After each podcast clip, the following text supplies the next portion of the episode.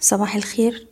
الرؤية الفنية لشركة الأهلي فاروس لتداول الأوراق المالية 8 ديسمبر 2021 امبارح شفنا مؤشر EGX 30 بيرتفع بداية الجلسة وصل لمستوى 11630 قبل ما يقلل من المكاسب بتاعته قفل عند مستوى 11538 وكان في زيادة كبيرة في أحجام التداول خلال جلسة امبارح. في نفس الوقت شفنا امبارح كتير من الأسهم القيادية وصلت لمستويات مقاومة مهمة بالنسبة لها وبدأ من عندها يحصل عمليات جني أرباح اللي شايفينها حتى الآن عمليات تصحيح طبيعية جدا.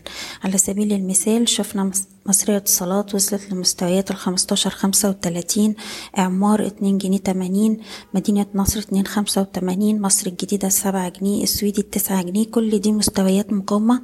طبيعي يحصل من عندها تهدية أو بعض عمليات جني الأرباح الطبيعية جدا. لو حافظنا النهاردة على لوهات جلسة امبارح في الأسهم دي هتبقى إشارة قوية جدا.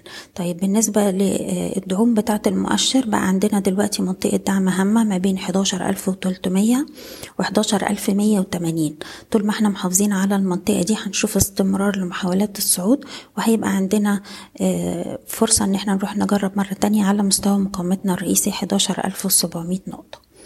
هنتكلم النهاردة على البنك التجاري الدولي وبنك فيصل وبنك تنمية الصادرات. نبدأ بسهم التجاري الدولي. التجاري الدولي حوالين مستويات الواحد وخمسين ونص. من هنا ممكن نبتدي نبني مراكز في السهم وعندنا الستوب بتاعنا تحت الخمسين جنيه.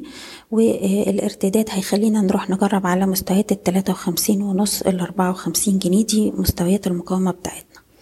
بنك فيصل قدر امبارح إن هو يكسر مستوى مقاومته 13 جنيه و60 قرش وبكده قدر يخرج من الحركة العرضية اللي كان بيتحرك فيها من شهر سبتمبر وبالتالي إحنا بنستهدف 14 وربع 14 80 بنك تنمية الصادرات امبارح كان فيه اطلاع بأحجام تداول عالية. البنك السهم عنده ريزيستنس عند التسعة جنيه وأربعين قرش. اختراق المستوى ده هيفتح له الطريق لغاية مستوى العشرة جنيه وأقرب دعم عندنا عند التسعة جنيه.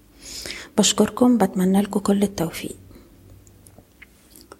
إيضاح الشركة غير مسؤولة عن أي قرارات استثمارية يتم اتخاذها بناء على هذا التسجيل. شكراً.